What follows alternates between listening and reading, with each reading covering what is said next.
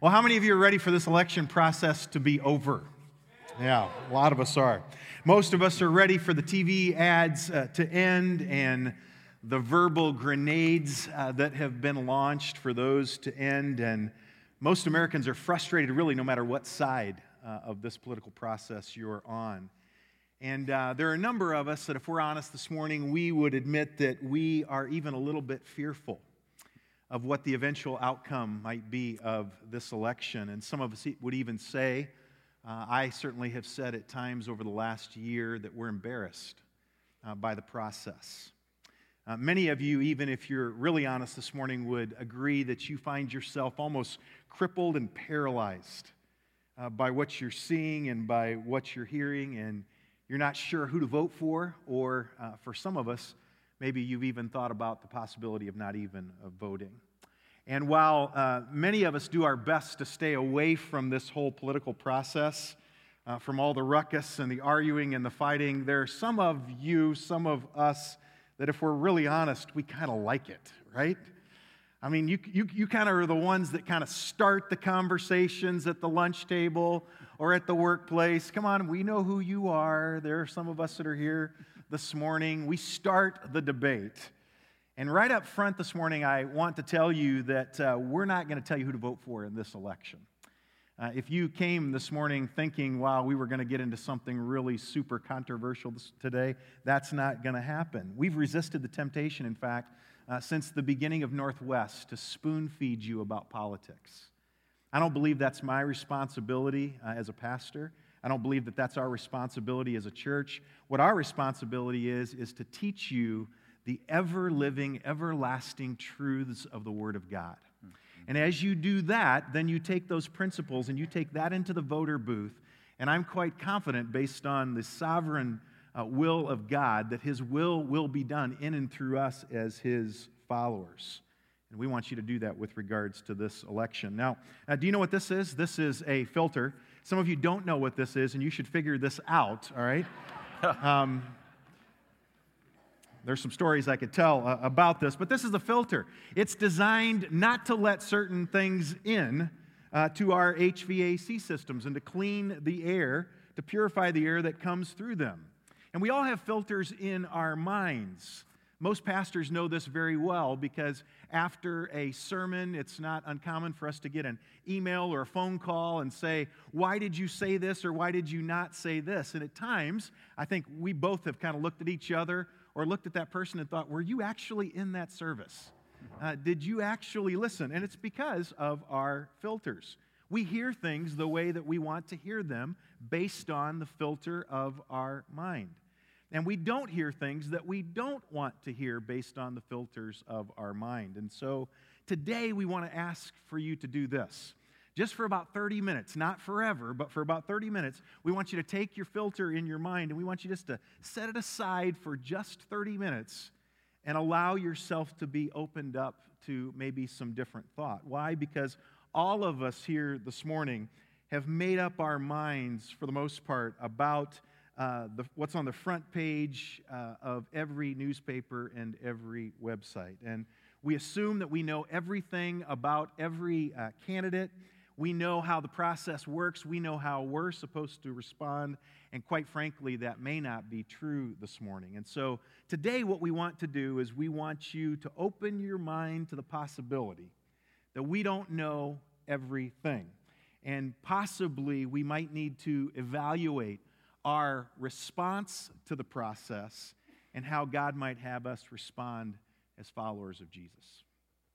Yeah, awesome. And it is. Uh it is a very tricky, touchy subject um, when you start talking about politics. Many of us know this, and it's interesting to see the history of um, politics in this country and how it's been divided for so many years. And, you know, historically, you talk about you got the right, which is really more of the more, uh, you know, conservative Republicans traditionally, and then you've got the left right? Which is a little bit more of your liberal, mostly Democrats, the right and the left. And we thought it was interesting that, again, talking about these filters, many of you came in and you automatically know where you stand and you're going to hear everything through that filter. Well, uh, if you're a Republican, you would probably come up with some reasons why Jesus was clearly on the right and appreciated the right side of things. No doubt. I was hoping for an amen or something from like our young Republicans. They're like, where's he going with this? Well, we see in Scripture that Jesus was very fond of hanging out with the publicans. It's not much of a stretch. Which is very close. Later came the Republicans, maybe? No, maybe not. Uh, Jesus told Peter that if he wanted to catch fish, he had to throw his nets on where? The right side of the boat. Clearly his favorite, John chapter 21, verse 6. And then, of course, you remember Matthew chapter 25 at that great parable about the sheep and the goats. It said, The goats on the left, and all of you blessed ones, the sheep on the right. From a Republican frame of mind, that's what you read, correct? And obviously, their life verse is going to be Ecclesiastes chapter 10, verse 2, that says this The heart of the wise inclines to the right, but the heart of the fool to the left. Can I get an amen from anybody in here? Lots of you. Good. Now, maybe you strolled in this morning and you are more on the left side of things. Maybe you're a registered Democrat and that's kind of the way you grew up or that's the conclusion that you come to. You've got some ideas and some illustrations from Scripture too, right? To defend your position. Number one, uh, we need to recognize Jesus was a healthcare dispensing machine. All right, now let's be honest. He went from town to town and village to village, and it didn't matter who. He hung out with the poor and the disenfranchised, and they lined up big long lines, and all the rich, wealthy people that didn't even need a doctor, he ignored them, really focused on dispensing health care at will to anyone who came asking, right?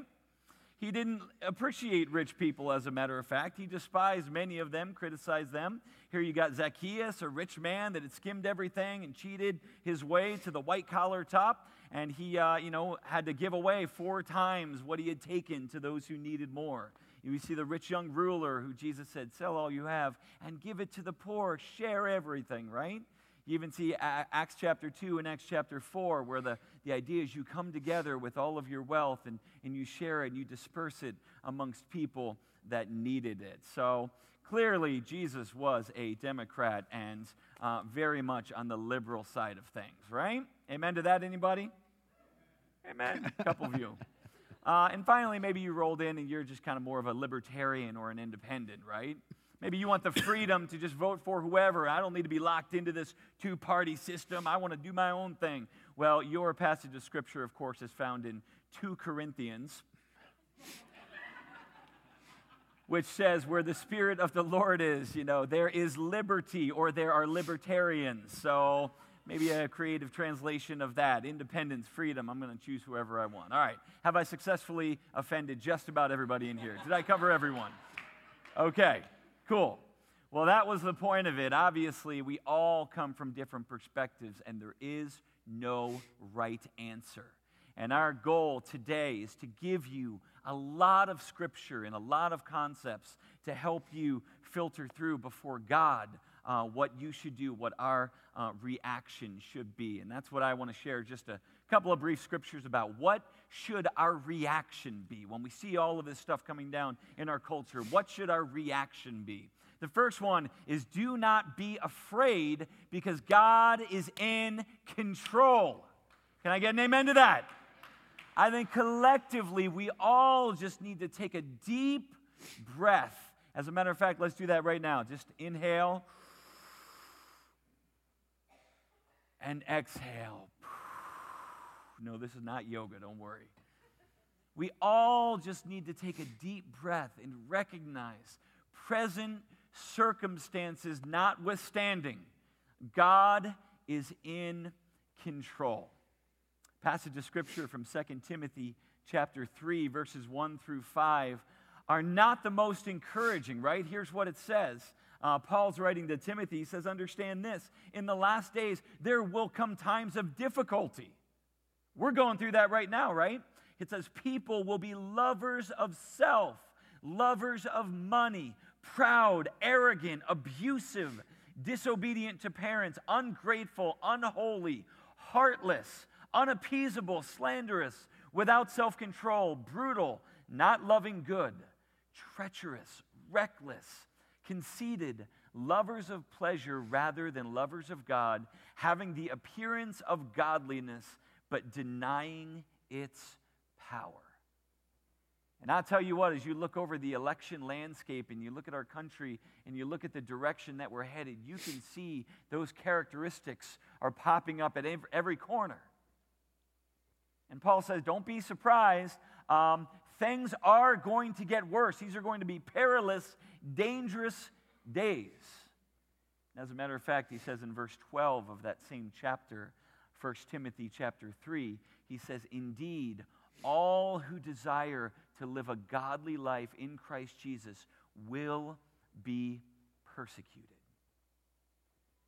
So the breath of air, uh, the breath of fresh air comes not from, oh, everything is going to be fine and peaceful moving ahead. We need to recognize that unfortunately things are going to get worse. And in a very real way, for the last 200, 250 years, we here in America, represented by all these flags in this country that we love, we have been an unbelievably privileged nation that has been very centered on the Word of God and morality. Uh, you know, and you see all these things up until probably the 50s and 60s and 70s when culture really started to shift. But the relief comes from recognizing that 2,000 years ago, when Jesus lived and when the early church flourished, they had nothing even like we have right now at this moment. They were under a tyrannical government, Roman government, and they were persecuted. Even when Paul was writing this letter, he was writing it from prison for his faith, for speaking out, freedom of speech. And if you really think about it, the early church, what we see here in the book of Acts, the way the church absolutely exploded the way believers' faith became a reality, the way the world was turned upside down was because of government persecution and difficulty and trials. And I've been enough around to other parts of the world to talk to believers there who don't have all of the freedoms that we have, that as a matter of fact, they pray in America that the church would become stronger. And the prayer is by any means possible, O God, and by the means that it looks like we're headed is difficulty, persecution, more and more and more. That's how the early church was strengthened. When it was scattered out of Jerusalem, the first 50 years uh, in, in the early part of the church, that's how the message spread. And that's how ultimately the world was changed. And right around 312 AD, when Constantine was converted to Christianity, and later on when he made it the official religion of Rome, guess what? When now the government came in to regulate and to demand that people become believers, and this is the official religion, now the government is the one in charge, that's where you see corruption and despair, spiritual laziness, and uh, hypocritical attitudes crept in.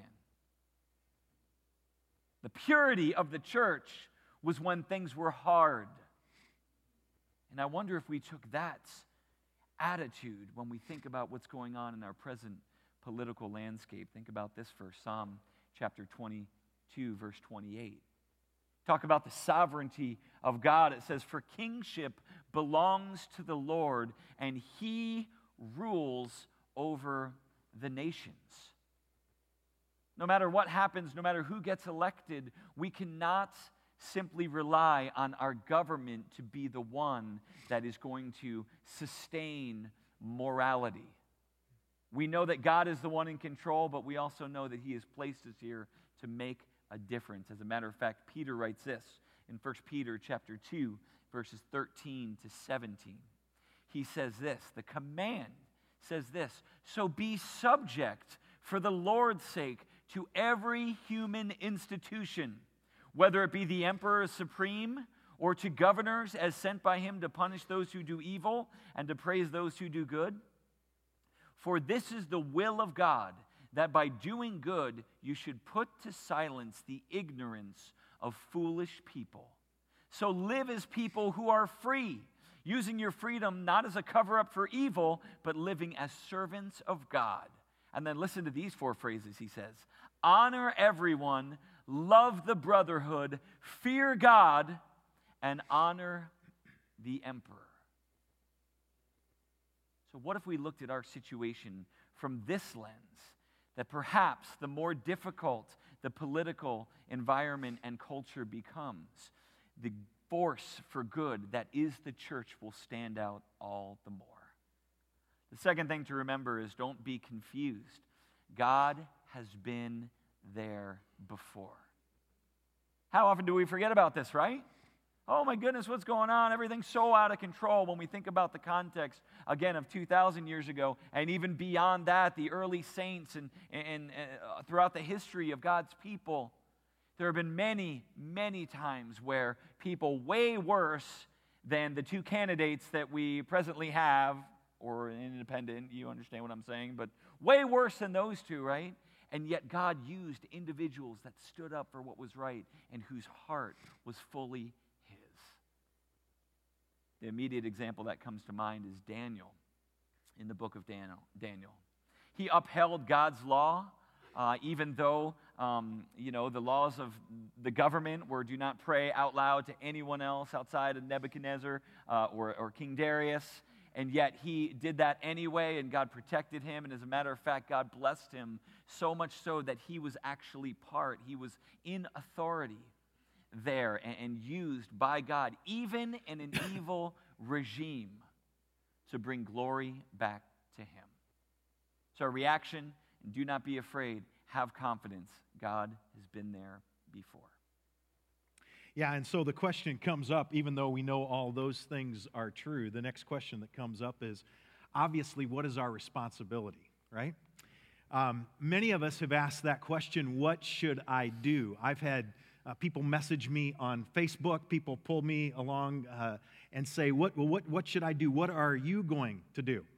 And um, I'm not going to tell you, uh, collectively anyway. Mm-hmm. Um, I have individual conversations with people, but I've asked myself that question What should I do? How should I respond? I think it's critical for us this morning to understand this very simple biblical principle, but it is so huge, I believe, in this context. Are you ready for it? It's this We are Jesus followers first and American citizens somewhere secondarily to where our citizenship is in heaven. I hope that you understand that. We are not, above all else, Americans first. We are citizens in heaven. In fact, Scripture makes it very clear that we are aliens. We're strangers down here. It shouldn't be surprising to us that sometimes we feel uncomfortable with the climate that is around us. You know, we live in an age of uh, pragmatism. The question about uh, religion and philosophy is not whether or not it's true, but actually whether or not it works. People want to know if Christianity can make a difference in their lives. And Paul wrote a letter to the church at Colossae uh, in the book of Colossians, if you have your Bible there, you can turn and look in Colossians uh, chapter 4. Uh, Paul wrote these words in verses 2 to 6, and they're just as relevant for followers of Jesus today as they were for the Colossians living 2,000 years ago. He wrote this Continue steadfastly in prayer, being watchful in it with thanksgiving at the same time, pray also for us that God may open to us a door for the Word of God to declare the mystery of Christ on account of which I am in prison, that I may make it clear which is how I ought to speak. And then Paul wrote these words, and I want to focus here uh, for just a moment. He said this Walk, in other words, live your life in wisdom toward outsiders, making the best use of the time Verse 6 Let your speech always be gracious, seasoned with salt, so that you may know how you ought to answer each person. Here's number one. Number one is that we need to be a people of influence. We have to be a people of influence. If for no other reason we have been left on this planet to be people of influence. That's what the Great Commission was all about. You're to be witnesses. You're to, you're to go to the ends of the earth, and you're supposed to tell other people about the good news of the gospel. We are to have influence. I want to remind you of two very simple ways in which we can have influence in our relationships. It's by the way that we live and by the way that we talk. Paul said, Walk in wisdom toward outsiders, making the best use of the time. What Christians are then gives credibility to what we say. The reason why so many of us have no credibility in what we say, it's because of the way that we live our lives. Now, here's where you got to take the filter aside for just a little bit, and let me say this to you. I found myself being critical and judgmental of politicians and of other people who are not followers of Jesus. And then at times excusing my own behavior or the behavior of brothers and sisters in Christ. Peter said in 1 Peter chapter 4 verse 17 for it's time for judgment to begin at the household of God. We, my friends, ought to be held to the highest standards of what we watch with our eyes, what we speak with our lips. There's something that's gone terribly wrong in a culture where we have expectations of politicians and then we excuse our own behavior. Why do we tolerate crude language and immorality in the movies that we watch or the TV shows that we watch? And yet we have such disgust for some of that same behavior in the lives of others. Why do we justify uh, not telling the whole truth in certain situations and yet expect others to live by a higher standard who don't even name the name of Jesus Christ. Here's what I want you to hear this morning. Don't allow yourself to hold those who are not followers of Jesus to a biblical standard while not living consistently yourself as a follower of Jesus. Now, I know that's very hard for some of us to hear because immediately you want to, to kind of shout out to me, well, you're justifying the behavior of I'm not justifying anybody's behavior, but nor should we justify our behavior. We should live by the standard by which we want to uphold others too. Consistency of life then has to be followed by consistency of speech. Paul said, Let your speech or your talk always be gracious, seasoned with salt, so that you can know how you ought to answer each person. And Paul here, by the way, is not talking about preaching the gospel, but he's talking about the general conversation that we have with one another. There's no place for words that characterize those that have not been redeemed by the gospel of Jesus Christ. Our words should not be characterized by those same words. Whether we're undergoing uh, stress or difficulty or injustice, whether we're with a coworker, whether we're with our family members, believers or unbelievers, in all circumstances, it's imperative that we be gracious in our speech. And to speak with grace means to say what is wholesome, what is kind, what's sensitive, what's purposeful, what's complimentary, what's gentle, what's truthful, what's loving, and what's thoughtful. Uh, Paul wrote to the church at Ephesus in Ephesians chapter 4, verse 29 Let no corrupting talk come from your mouths, but only such it is good for building up as it fits the occasion that it may give grace to those who hear. And so the speech of a follower of Jesus has to be seasoned. In fact, the text here says that it's seasoned with salt, and salt can be rubbed into a wound and it can be very hurtful. But salt also has an opportunity to prevent corruption. Now think about this. Our words should act as a purifying influence in this particular climate that we are in.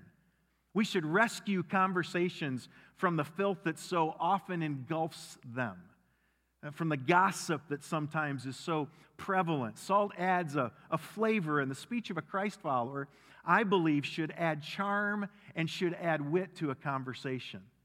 I believe that even in these conversations, there, as Jerry demonstrated a few moments ago, there's humor uh, to be had sometimes too. And that brings somebody to ease. That's what the speech of a believer ought to look like. We also ought to know how to respond to each other.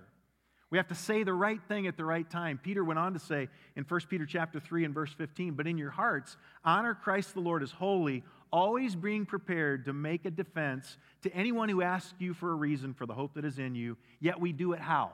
If you're familiar with that verse. We do it with gentleness and we do it with what? We do it with respect. And so, how do we do that in this election season with all the division, all the difficulties uh, of the issues, all the differences of opinion, the deeply passionate positions on the issues? How do we, as Christ followers, use our words for the greatest impact and the greatest influence? For, uh, for many of us, our influence, uh, it's unfortunate, but it's limited to our tweets and to our Facebook post, right? That's our influence. That's where we have influence.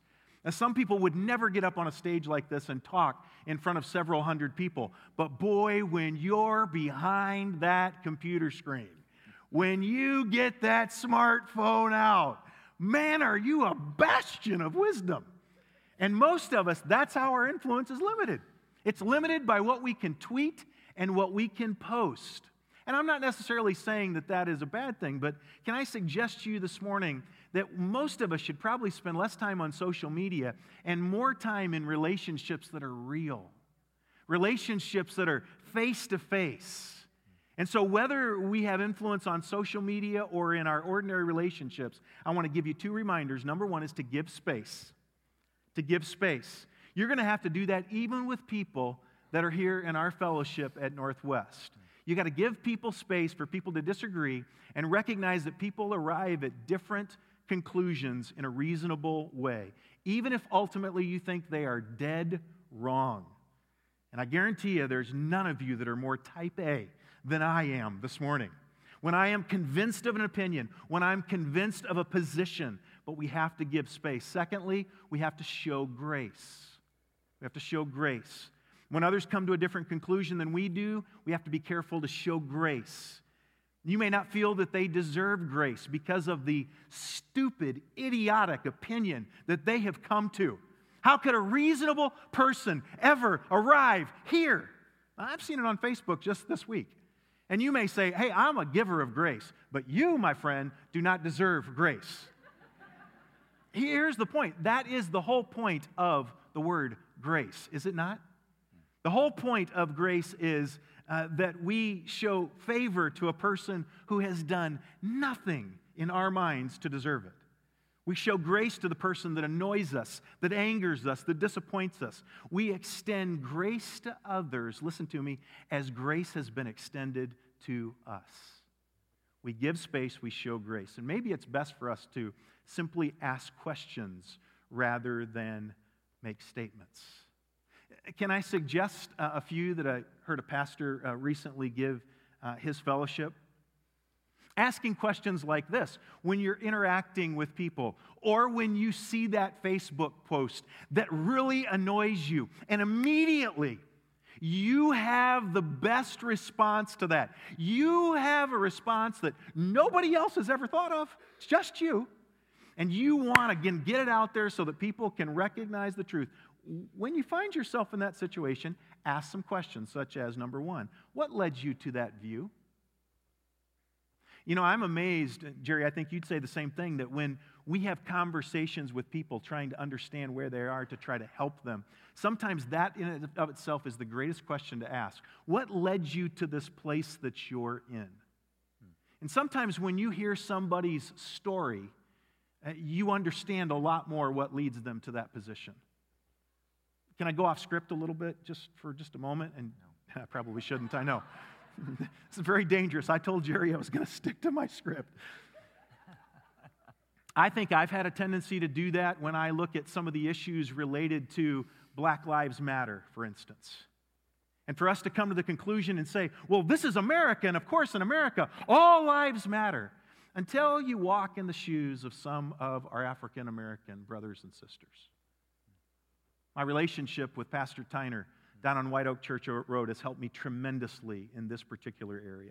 I don't understand all the issues, I don't even agree with all the different positions. But when I ask the question, what led you to that view? It leads me to a little different understanding. Number two, have you always held that view? Have you always voted that particular way? Sometimes we find that based on the circumstances in some people's lives, they haven't always been there. There was an event that led them to that view. Here's another one, it's a little more provocative. Have you ever met him or her? How about that? when somebody is ranting on and on and on about their particular candidate, have you ever actually met them? Have you actually had a conversation with them? And, and how about following up with a statement like this? I get most of my information from the media. How about you? Now, think about the ramifications of that question. It's true, by the way, for each one of us, isn't it? Most of us do not have a personal knowledge of any of the candidates, whether it's on a national stage or even, in some cases, on a local stage. And so, to ask the question and get people to understand that most of us get our information from the media, and so therefore, all of us probably have some wrong information. Can we agree to that? So sometimes asking some of those questions is very uh, important. Should you have an opinion? Absolutely. Should you argue your opinion? Yes, sometimes, but you do it with gentleness and respect.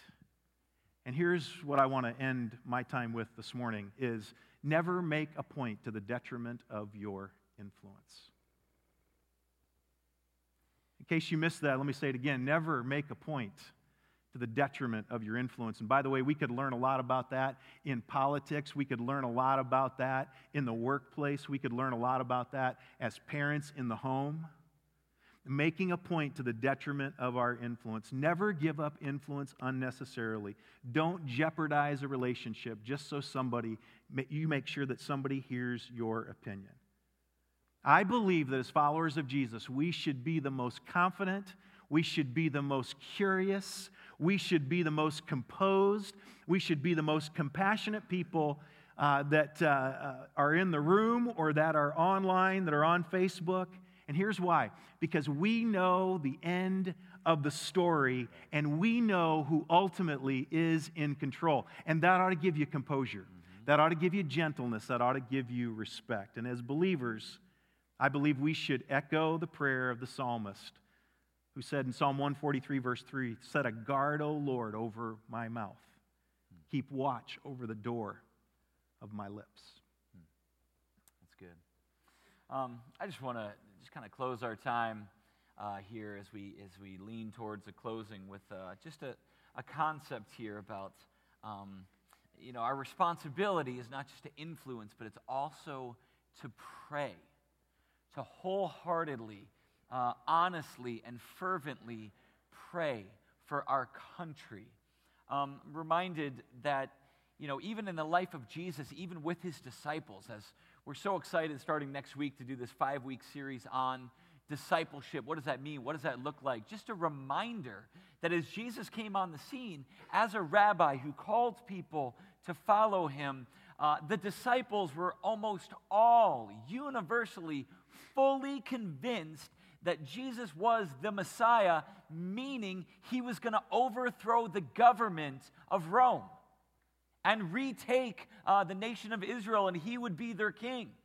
It was very much a political flavor, one of the main reasons that they followed him. Yes, there's going to be healing. Yes, there's going to be peace. Yes, and Jesus talked all the time in kingdom talk, right? He said, Well, you see what's going on now, but the kingdom of heaven is like this. And when I am in the kingdom, this is going to happen. You remember the disciples are like, All right, Jesus, when you set up your kingdom, can I sit on your right and one on your left? And they were really picturing this was going to be a physical kingdom where all of this government tyranny uh, would be thrown out. And finally, we would have Jesus as the Messiah and the ruler in a political, physical, concrete way. That's what they were thinking.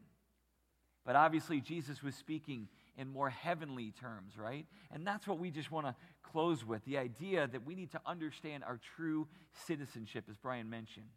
1 Peter chapter 2, um, verses 9 through 12 really remind us of this. It says this, but you are a chosen race, a royal priesthood, a holy nation, a people for God's own possession that you may proclaim the excellencies of him who called you out of darkness and into his marvelous light. Once you were not a people of God, but now you are God's people. Once you had not received mercy, but now you have received mercy. So the idea that our home is not here, but our job here uh, is one to make a difference, to be a light to society But I just want to challenge us here this morning as we're closing that there are two incredible institutions that God created whereby this was going to happen. And it is the church and it is the family. It is not the United States of America. That wasn't one of God's institu- institutions from the beginning of time. We've enjoyed such freedom. We've enjoyed a wealth of Christian influence, and it's been incredible. It's been an amazing ride, but our hope does not ride on our government. But at the same time, we need to pray fervently and we need to reflect internally into our homes and into our church and recognize that this is what God has created for our light to shine forth. Make the most of the time that we have right now. I love um, uh, the passage in 1 Timothy chapter 2, verse 1 uh, through 3, and we'll just close with this. Um, Paul, again, writing um, to Timothy, says this First of all, then, I urge that supplications and prayers and intercessions and thanksgivings be made for all people, for kings and all who are in high positions, that we may lead a peaceful and quiet life, godly and dignified in every way. This is good and this is pleasing in the sight of our Savior. So that's our command to pray for our government, uh, to pray that these freedoms would be uh, sustained, but that we would be strengthened and that we, we would be able to, as the church and as families, be a strong influence no matter what is going on around us. There's an incredible amount that's at stake in this election. And I want to read to you as we close a quote from a theologian and author. His name's Wayne Grudem. Here's what he says He says, There are enormous differences between the candidates in the two parties, differences that I still think have great significance. The differences concern not only the Supreme Court, but also religious freedom, abortion, gender identity regulations, rebuilding our military, protecting us from radical Islamic terrorism, securing our borders, supporting Israel, reducing taxes and regulations so the economy will grow and create jobs, increasing school choice, reforming healthcare, allowing wise use of all forms of energy, reducing racial animosities, and many, many other issues. These differences will determine the kind of nation we leave for our children and grandchildren. There's an incredible amount at stake. And as we close, I just want to enter into just a couple of minutes here where we can um, take the time to actually obey what, what Paul commanded for all of us and to take some time in silence. Or perhaps if you're right next to somebody, you can pray quietly with them. But to pray for us as a church, to pray for our families, to pray for our nation, and to pray for God's sovereignty um, to reign supreme and that it would begin with us as individuals. So I'm going to ask Tyler and the band to go ahead and come out, and I want us all just to, to bow our heads and to close our eyes. And again, if there's someone next to you that, that you already know and it's not weird, I would encourage you to go ahead and pray with them um, just softly. And I just want to enter into a couple of holy moments here. Before we respond to God with two songs, one of thanksgiving as was commanded, and, uh, and, and one of just recognition of God's sovereignty. But as a people and as a, a believing group here, if you're a Christian here this morning, I just want us to focus our thoughts and attention on the things of God and pour out our hearts before. Him. Let's pray together. And, and you weren't expecting it. But Father, now I just pray for our people here that love you. Lord, I pray that this would be a time of strengthening what remains. And Lord, although we know the end, and we know that things are going to get worse, God, we know that there still is hope and that you've created your church, strengthened your church for a time like this, for us to be a light and to be salt and to come to the aid and the rescue of those who are hurting and to give hope to so many others that are hopeless. So, Lord, I just pray truly that you would lead us and guide us and guide this land. God, no matter what happens here in November, we know that you have set aside those that know you in high positions. Lord, you've given them an influence like Daniel, like Joseph, like so many others. Even though the administration may be godless at times or seem that way, you have put some of your servants there. Lord, I pray that they would be strong, that they would be bold. Yes, God, we love you and we love our country. So, Lord, help us to know what to do. We seek you, God, and we thank you for allowing us to live here at a time like this. We love you, God.